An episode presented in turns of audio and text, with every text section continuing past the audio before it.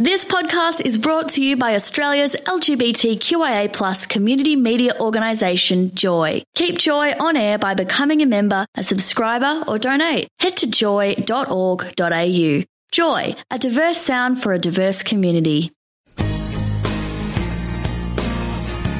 This is A Little Pot of Joy, the podcast program.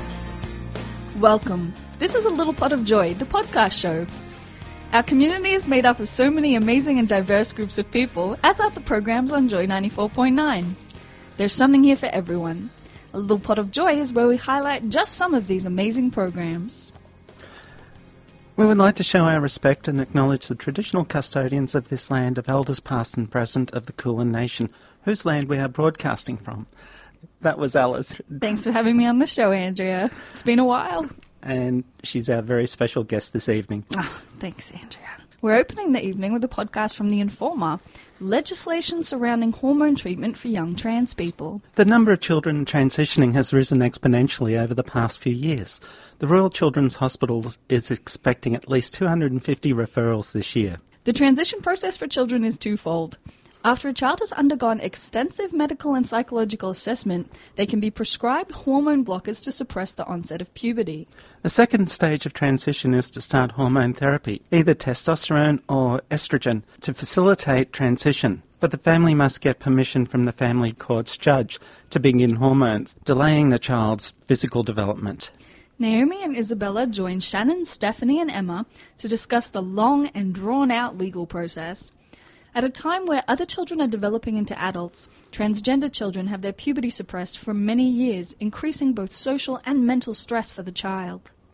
So if you can't listen to the Informer live, podcasts are available for download from the Joy website, joy.org.au forward slash the Informer, or download them from the iTunes Store. This is A Little Pot of Joy, the podcast program. Good evening and welcome to your Monday night edition of The Informer on Joy 94.9. My name is Shannon Power and I will be your host this evening along with Stephanie McLean and Emma Arnold. The number of children transitioning has risen exponentially over the past few years. The Royal Children's Hospital in Melbourne is expecting to receive at least 250 referrals this year alone. The medical process for children to transition is twofold. First, they're prescribed hormone blockers, which are approved by a doctor, a child's parent or guardian, after the child has undergone psychological assessment. Next, they need to start hormone therapy, either taking estrogen or testos- testosterone to help them transition. But a family has to get permission off a family court judge to begin that therapy. The traumatic uh, court process uh, for trans children is both uh, preventing them from quick and easy access to crucial hormones. A group called pa- Parents of Gender Diverse Children travelled to Canberra earlier this year to petition lawmakers to change the law. Isabel McNamara started transitioning when she was just 10 years old and is now 13. She joins us on the line with her mum, Naomi, and they want to share with us their experience of going through the family court process or pre court process. No- Naomi and Isabel, welcome to the Informer. Thank you. Thanks so much. Are you there? We're both here, yeah. Oh, great. I believe you're sharing a phone, so I hope you can hear us. we are. We're all here. I'm here with Shannon and Emma. Um, thanks Hi, for joining. thanks for joining us and for um, you know coming out and being so passionate about this issue and wanting to share your story with us. Um, can you tell us what your experience has been like so far? So it's it's been three years, I believe, since um, since Isabel began her transition process. Uh, yeah, um, Isabel um, told us how she was feeling just after her 10th birthday and, and transitioned fairly soon after that, within a couple of months of, of that discussion. Um, and um, we, we, we've had a pretty positive experience. We live in a small country town, and, and um, Isabel goes to school in a slightly bigger small country town. um, and so we were a little bit concerned about, you know, what the reaction would be and and you know we were still trying to grapple with it ourselves, I guess. And we had a really positive experience from from the school um, and and from the broader community. We've had um, a lot of support, which has been wonderful. So, just to give us an idea, how important is it to know that you do have that positive support around you? Um, oh, look, for, for me as a parent, it's incredibly important. It just gives you some level of confidence that um, things are going to be okay. Um, you know, the, one of the first thoughts that both Andrew and I had when Isabel told us was, you know, how difficult are things going to be for her, and we worried about her safety and, and, you know, a whole range of things. So to know that you have um, a supportive community behind you, a supportive school behind you, makes all the difference in the world. Well, it's good that you had that support on a local scale, but then I guess the offhand of that is that on a more statewide or even countrywide scale, the entire court is almost against the whole, you know, the, the, the process should be as easy as possible, and there are so many barriers Yeah. preventing it. So, do you feel that um, the whole process would have been easier if the country was supporting you as well as your local support? Oh, look, absolutely. I think there certainly is a need for some, some legislative reform around um, and, and removing the family court from from the process of accessing um, treatment. And uh, you know, you mentioned um, stage one treatment um, up until a couple of years ago um, required um, families and young people to attend court to get approval for hormone blockers as well. And we're very, very fortunate that a family, a, a wonderful family, you know, stuck their neck out and, and um, went, did the hard yards and, and overturned overturned that decision. So, so now, you know, all children across Australia no longer have to present to family court for approval for stage one. Um, but unfortunately, we're, we're in a position where where um, uh, young people still have to attend court to um, to get approval for stage two treatment. So that the, the court is essentially assessing um, whether or not a child is Gillick competent. So that is, a child is able to make um, a, a medical decision of that type. So, Naomi, just give us an idea of where you are in that stage. Have you begun petitioning the family court in order for Isabel to access her hormone treatment, or where are you exactly in the process? Uh, we're we're not there yet, so we're we're still a couple of years away from from from having to, to do that, and we'll be we'll be guided by um, the specialists at the Royal Children's Hospital as to the, the right time for that.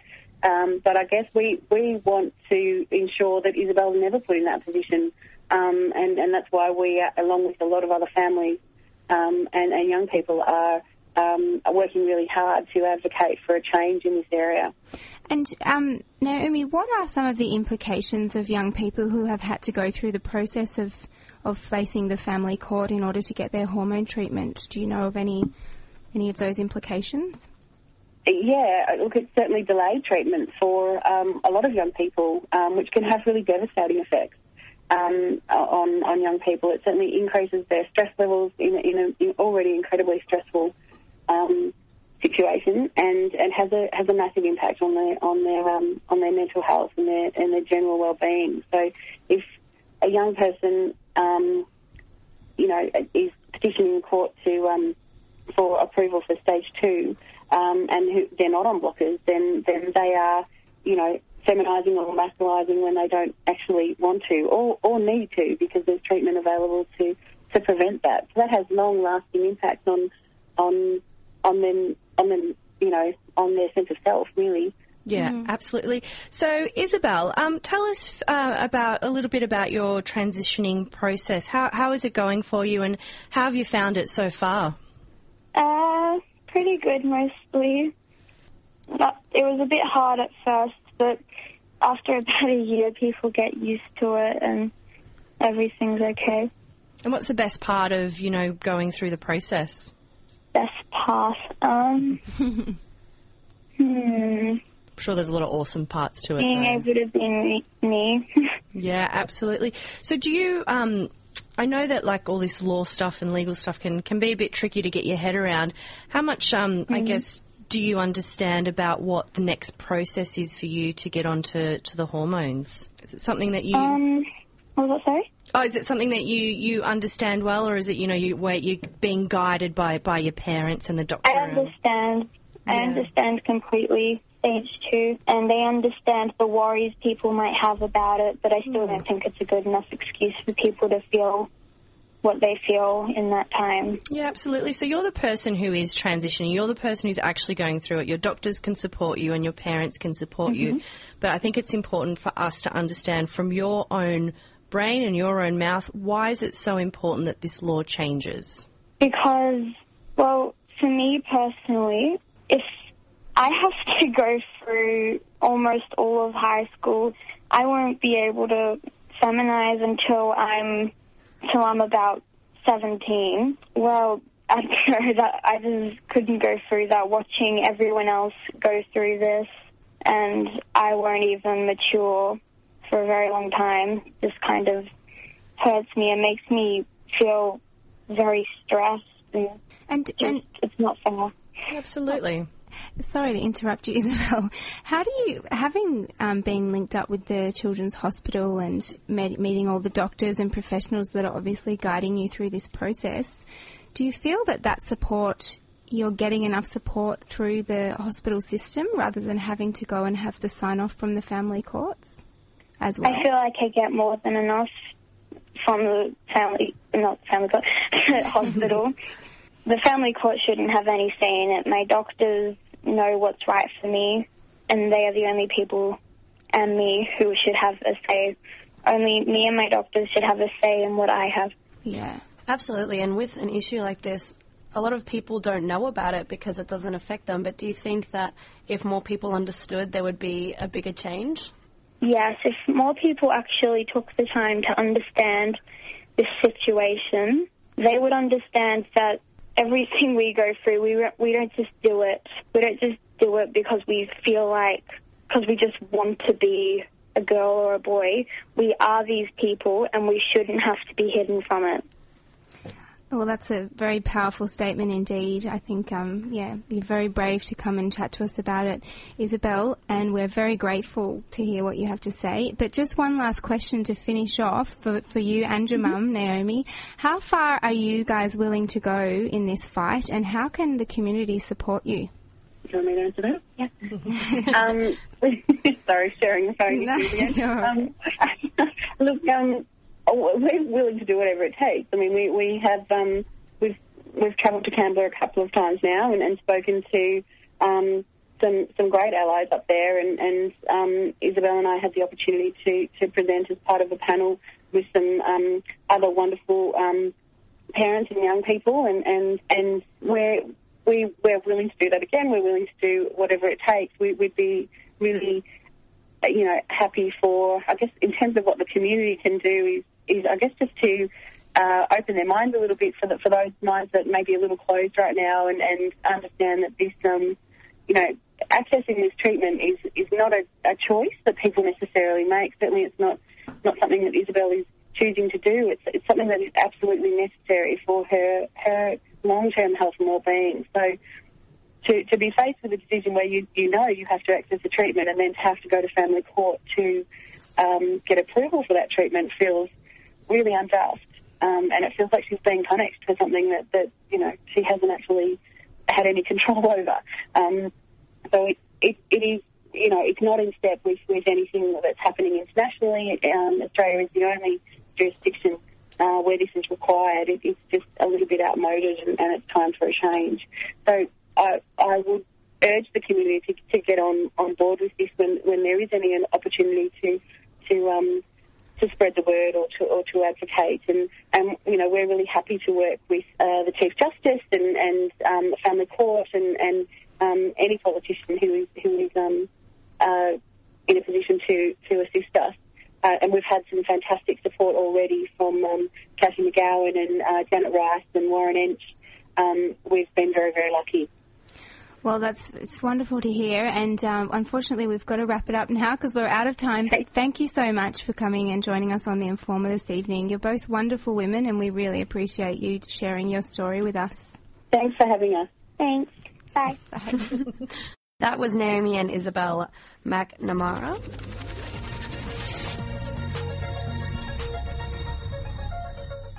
You're on Joy 94.9, and this is All part of Joy with your host Andrea and Alice. Up next, part two from the Informer legislation surrounding hormone treatment for young trans people. Mona, a Melbourne transgender woman, joins Stephanie, Emma, and Shannon to discuss the difficulties facing gender diverse children.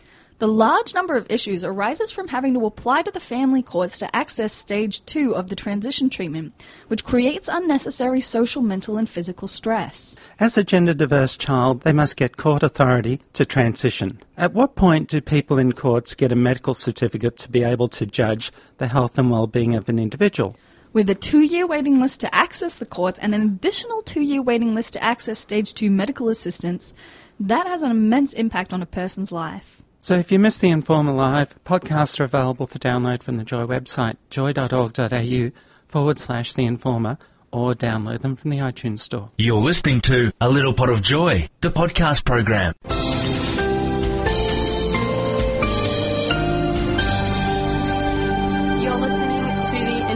On Joy 94.9 with Stephanie McLean, Emma Arnold, and Shannon Power.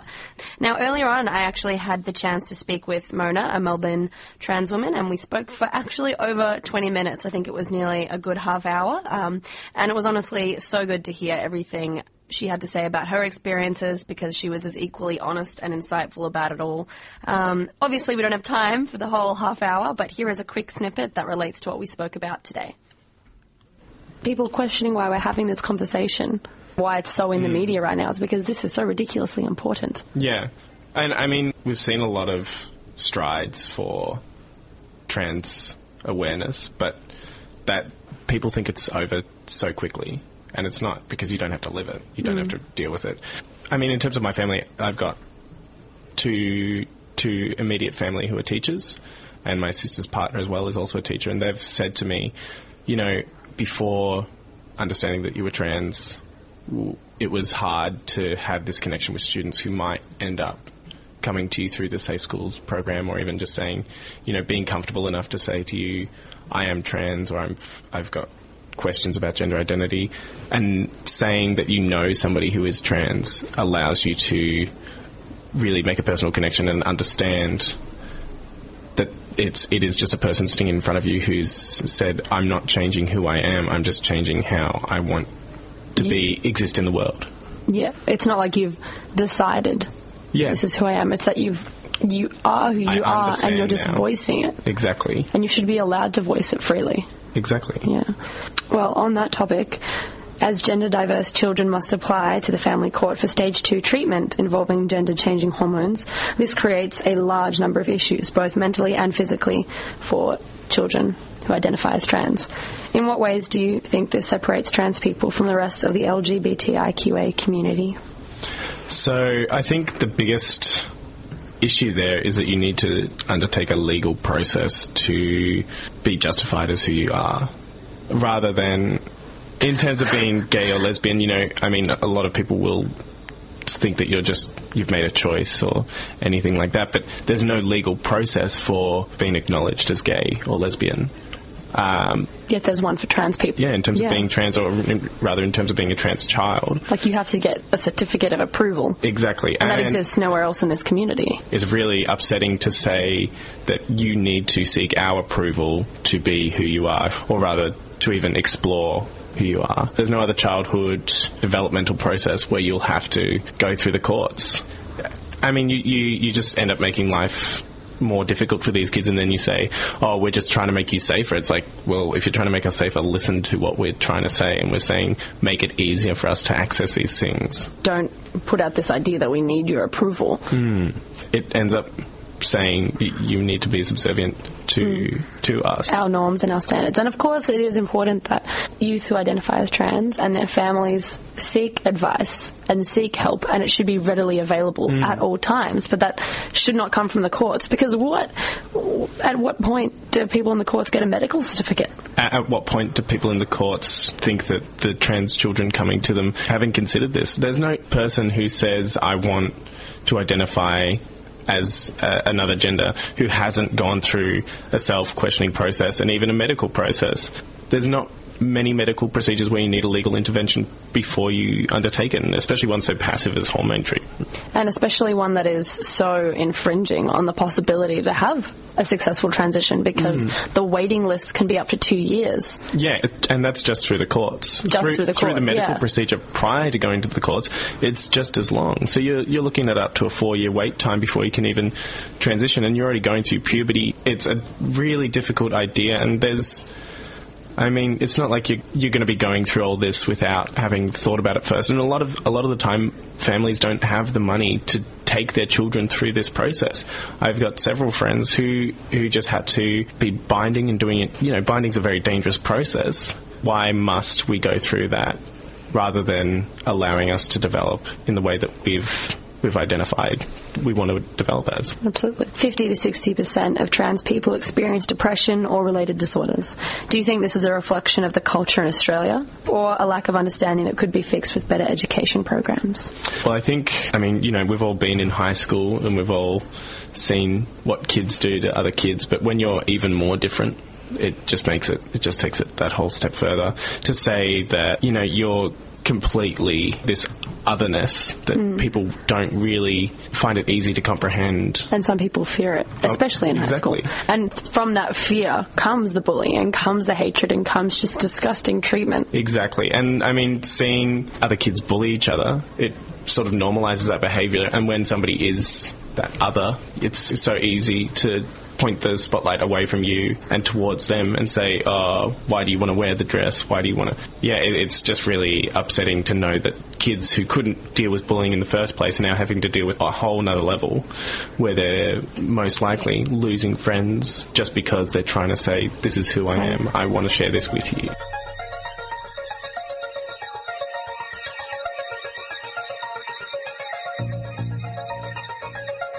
Now, 10 months ago, a South Australian LGBTI and asylum seeker advocate was voted into the Australian Senate. Robert Simms was expected to serve a six year term, a typical Senate term.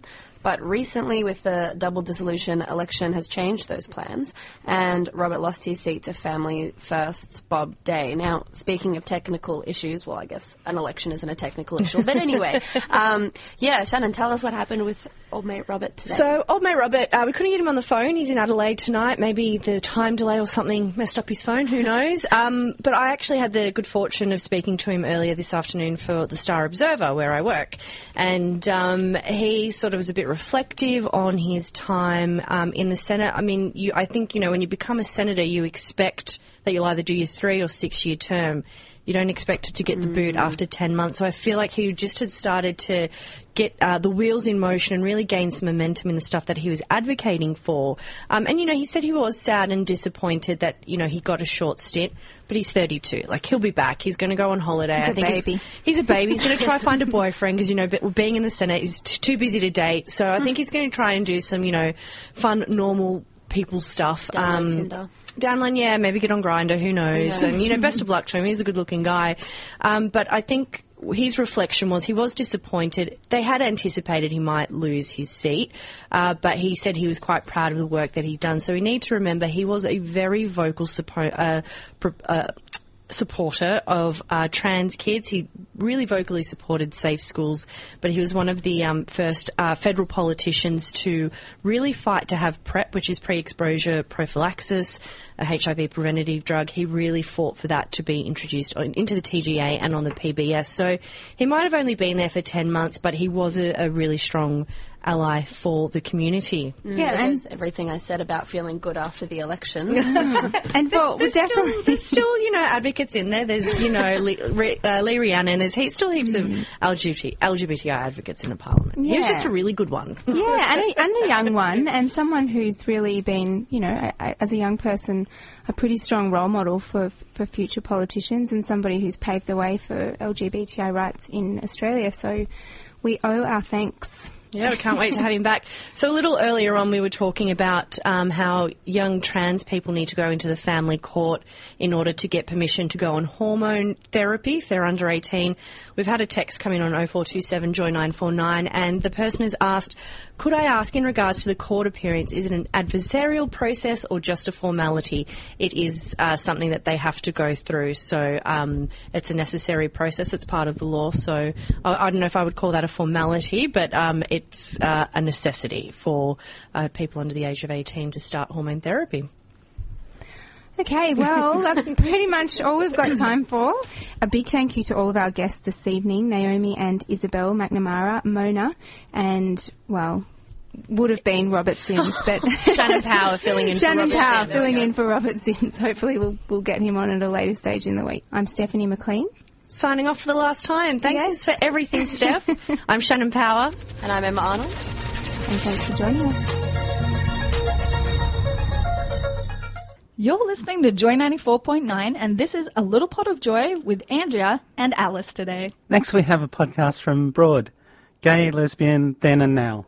Sonia is joined by Shirleene Robinson, co author of Gay, Lesbian, Then and Now. Over 70 years, Australia has quietly undergone one of the biggest social rev- revolutions in history. Once viewed as criminal, sinners, or sick, lesbians and gay men are increasingly accepted as equal, and the majority of Australians support same sex marriage. This rapid transformation in social attitudes has widened the space for lesbians and gays to live ordinary and visible lives in ways that were once barely imaginable. Through the intimate life stories of 13 gay and lesbian Australians ranging in age from 20 to 80, Gay and Lesbian Then and Now reveals the legacies of homophobia, the personal struggles and triumphs involved in coming out, the inconsistent state of social progress, and the many different ways of being gay or lesbian in Australia then and now. So if you couldn't listen to the show live, podcasts are available for download from the Joy website, joy.org.au forward slash broad, or from the iTunes Store. This is A Little Pot of Joy, the podcast program. This is Sonia for Broad, and we're very fortunate to speak to uh, co-author uh, Dr. Shirleene Robinson about a book called Gay and Lesbian, Then and Now, Australian Stories from a Social Revolution. Welcome to Broad. Thank you for talking with me. Excellent. And so tell us a bit about yourself and what led you to get involved in writing, putting this book together. Well, uh, Robert and myself, who, who's the co-author, we're both historians who work at Macquarie University and um, identify as members of the LGBT community. And we were really interested, I guess, in using oral history interviews to look at the way that gay and lesbian people have experienced a lot of the really dramatic social changes of the last 60 years. Yeah, well, it is quite a, a very interesting uh, aspect they've put on it as a social revolution. And calling it that, what was the impetus as, as part of the content and as part of the name of the book to call it a social revolution? I think um, we were inspired by the fact that if you have a look back to, I guess, how people thought about homosexuality, really, I guess, until the quite recent past, something really dramatic and significant has changed. So we could be talking about, you know, the 1960s where people were going through forcible treatment, um, in the medical profession, or up to even in New South Wales, you know, the 1984 when it was illegal to engage in, in male-to-male sexual activity, and now we're talking about um, a situation where 72% of Australians support marriage equality. So those changes have occurred quite quickly, and, and it led us to argue that that rapid transformation in attitudes really has been something of a revolution. Mm. Yeah, no, it's it's it's an interesting one. You do call it though uh, a sort of a, a quiet or silent revolution, not the the sort of raging. I mean, sort of things Yeah. that maybe some people expect. Is that an Australian? Uh, do you think that's an Australian thing in particular? So it's Um, I we didn't have a Stonewall exactly. Um, I, I, you raise an interesting point. So I guess um, I guess we, we a lot of the social change I think that has happened for gay and lesbian people particularly, I think it has it's been very important what has happened internationally. So you know things like Stonewall do have I think a really big historic importance. Um, and, you know, obviously in Australia we had Mardi Gras in 1978, which was um, a really important turning point as well, so that public visibility. But I think there's something that's also been happening, I guess, within the workplace and within homes and uh, in discussions between people. So the people that we were interested in talking to were perhaps people whose stories hadn't been told. You know, there's been some really interesting work that's been done on activists um, who were very important. But we were really interested in looking at the stories of people that you might think of as being sort of more ordinary, everyday people, and to look at what life had been like for them, you know, over the course of the past 60 years or so. Yeah, that's interesting indeed. Um, and also for our show, looking at feminism, looking at women and their experiences and their journey and stories that they have. Um, uh, did that sort of also come out in your investigations uh, as you were doing the um, research about, you know, women's experiences in particular within the community? Uh, I think that so it was really interesting. So, um, you know, the book obviously we interviewed gay men and lesbians, but it became quite clear that there's very different experiences that have happened historically for those two groups of people. They've both been subjected to discrimination. For women, definitely um, women sort of, you know, um, I guess, who came of age during the, the women's movement, that's an incredibly powerful and significant um, force in their lives for a lot of them. And it really does, I think, um, give them um, a sense of community, uh, which is very important, and a sense of support, which is important. So um, a lot of people will talk about um, that as being something that really does empower them quite significantly of a particular generation. Yes. And as you were going through, um, as you were going through the research, did you find we're now looking at millennials, uh, the any sort of differences that you know jumped out at you in regards to that? Well, uh, I think that it's quite the big, the biggest um, change that you can sort of see coming through, and it's hard to. I guess it kind of reflects a lot of debates that have been happening within the community, but there's sort of a bit of a move towards people perhaps wanting to live lives that we might consider as being more ordinary, whereas in the past perhaps people were particularly people in the LGBT community were more interested, I guess, in this idea of um, transgressive experiences and sort of, you know, the rich culture that came from, I guess, being outside of society. Since for our millennials, there's been much more of a move towards being ordinary, um, living a sort of fairly um, ordinary suburban life. And, um, you know, that, that's, it's interesting because that's something that wouldn't have been possible, you know, for, for the sort of earlier people that we interviewed. Um, in terms of uh, the question of feminism and whether that's, I guess, important for younger people, that's um, it's not really something that came up as much in the course of our interviews, and I suppose in that sense, perhaps that is something that might reflect interviews that you perhaps might do with um, younger straight uh, people. They might sort of not talk about it so much as being a force, um, which is a really interesting question, I think, for feminism more broadly about what people think it is and making people understand that it is something that is important and influential and um, helpful in life. Mm. I guess with the history too of uh, the movements themselves, how they kind of blended and uh, have both, um, you know, ex- experienced that connection to one another with civil rights movements and, and things like feminism and, of course, uh, queer rights, gay and lesbian, LGBTIQ uh, rights and equality. Uh, those Yeah. sort of things have merged over time. Uh, so, do you think that's a, a trend for the future? It's really interesting. So um, I guess because we, we sort of did this book and, you know, we talked about um, a lot of, really, some of our people were born, like Merv, um, one of the guys that's in the start of the book, he, he can remember, you know, World War Two. So there's Yeah. a big sort of uh, span of ages in the book. Um, and, you know, if you, if you look at it, it looks like in some ways I guess you could say the book shows that perhaps life is becoming a little bit easier for gay and lesbian people. But as a historian, I think the co-author Robert and I would both be a little bit hesitant to predict what the future might hold. You know, you can move forward, but things can also swing, and there can be back backlashes and things like that. So I think, if anything, it, it just shows, I guess. Um, you know what, what has been a remarkable social change, and uh, and I guess a move towards uh, equality and acceptance, and certainly one that I hope will continue to progress. Mm. And while you were doing, um, as a woman, while you were doing the book yourself, what um, what sort of uh, you know what sort of questions did you have about your own self, if any, uh, when you were talking to a lot of the people that are in the Uh, I, book?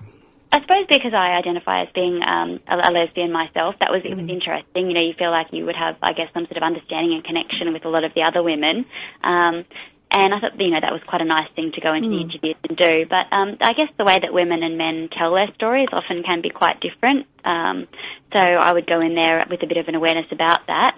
Uh, I was because in my um, non-university life I do a little bit of work around marriage equality. Um, I was always quite interested to see how people viewed that, without, of course, sort of expressing my own views on that issue. So that was one that I was, you know, found quite interesting the way people viewed relationships and and um, you know I guess had commitment to each other or didn't have commitment to each other um, in a pre-marriage equality era, and perhaps what they might make of it today because that's been a, a very rapid shift. So that's something that interested me a little bit. Hmm. Um, now, some of the characters, are just looking at some of the, the, the women that you obviously interviewed and spoke to and, and connected with as such. Uh, there, there are people, there's such a wide diverse of diversity of um, people with, I was going to say characters because they come across as char- you know, like characters in some amazing uh, journey there. You've got uh, a woman who in the 70s, people like Jenny, uh, who didn't feel that she was uh, not hesitant, but she didn't really want to stand out. And and then later on in the book, you've got women that are definitely you know very comfortable with their identity and and aren't ashamed or whatever, or don't feel uh, any hesitancy to stand out. Uh, what was it like talking to those those women Um, and those differences? Oh, it's really interesting. I guess and it does show to some extent how you are formed by the era that you grow up in. So Jenny, who you mentioned, Mm. you know, uh, came of age at a time when um, lesbianism was something that really wasn't spoken of at all. So she had to develop her sense of, I guess, identity as a woman and also her sense of identity as a lesbian at a time when there were very few representations of that.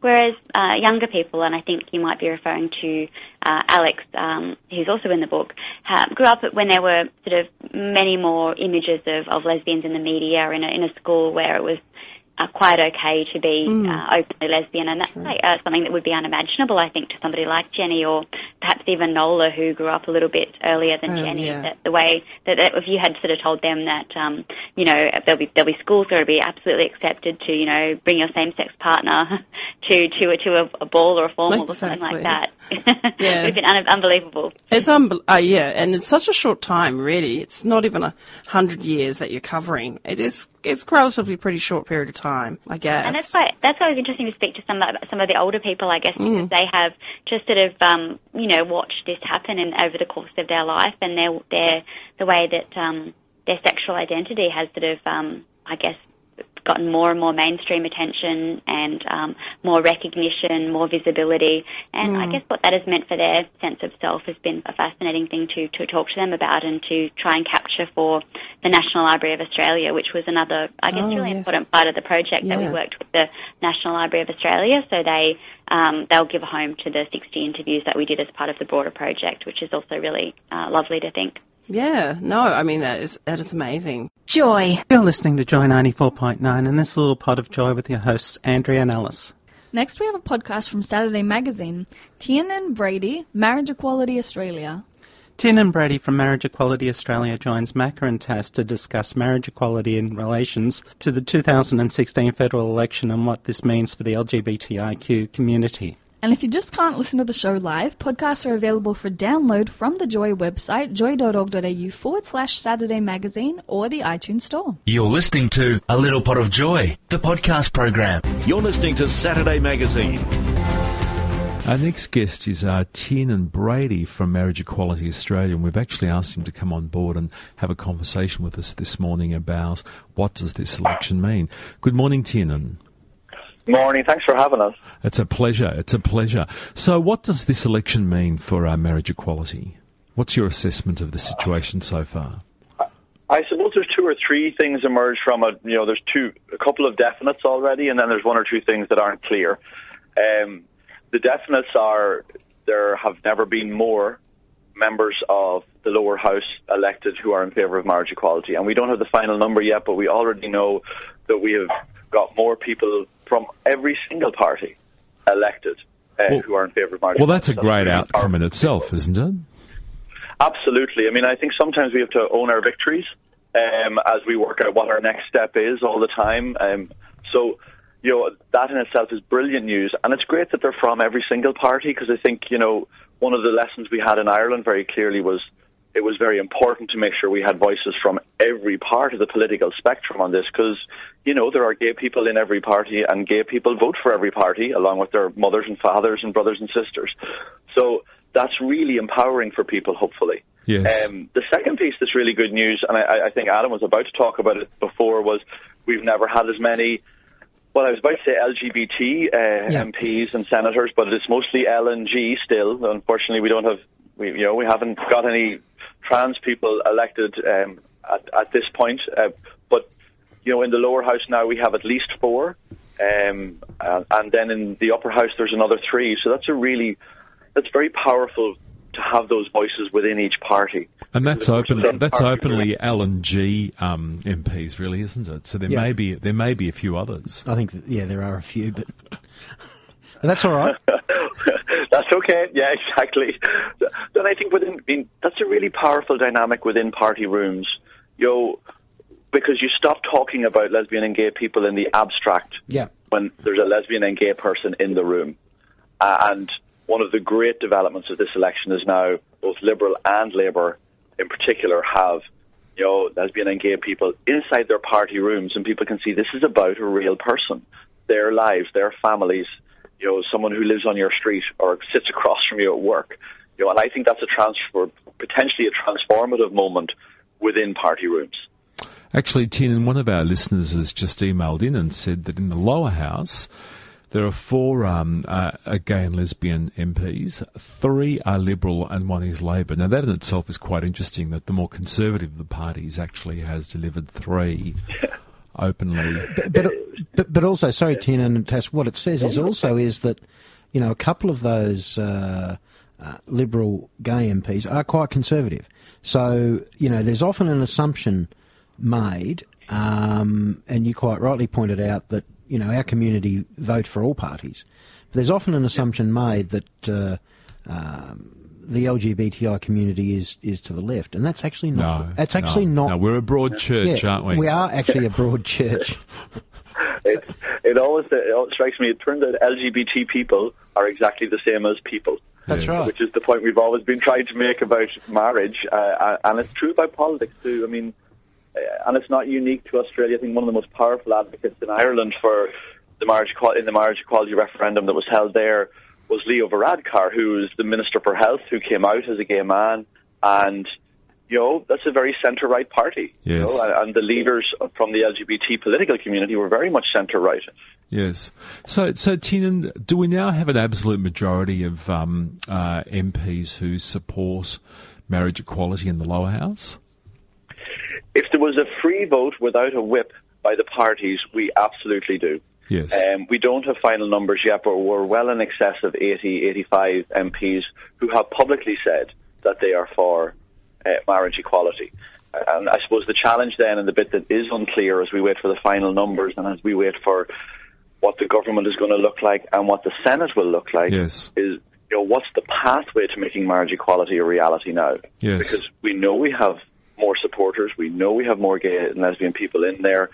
You know, we know also, and I think it's just so important for us always to remind politicians, we know that 70% of Australians, even in that Fairfax poll the day of the election, 70% of Australians are for marriage equality, and they're majority of people in every single party uh, of the voters. So it's all about, you know, now's the time for politicians especially to work together to deliver a pathway, because this is the will of the people, and it's it's time we, in the clearest, hopefully simplest way possible, made it a reality by the end of the year. Do you see uh, the uh, the the fact that the coalition have just scraped over the line, and there's been some criticism within the coalition of uh, how marriage equality was uh, a, a, a fairly strong part of the campaign. That do you see this this vote for the government, this this belated uh, election, as a rejection of a plebiscite? Do you think people Uh, actually? you know, it's so hard to read because I mean, of course, most people vote on dozens and dozens and dozens of issues, uh, and we all have our own individual weighting system of whether it's education or health or roads or marriage equality. And of course, you know, 90 something percent of people aren't gay. So, uh, you know, more likely their weighting system was probably other policies.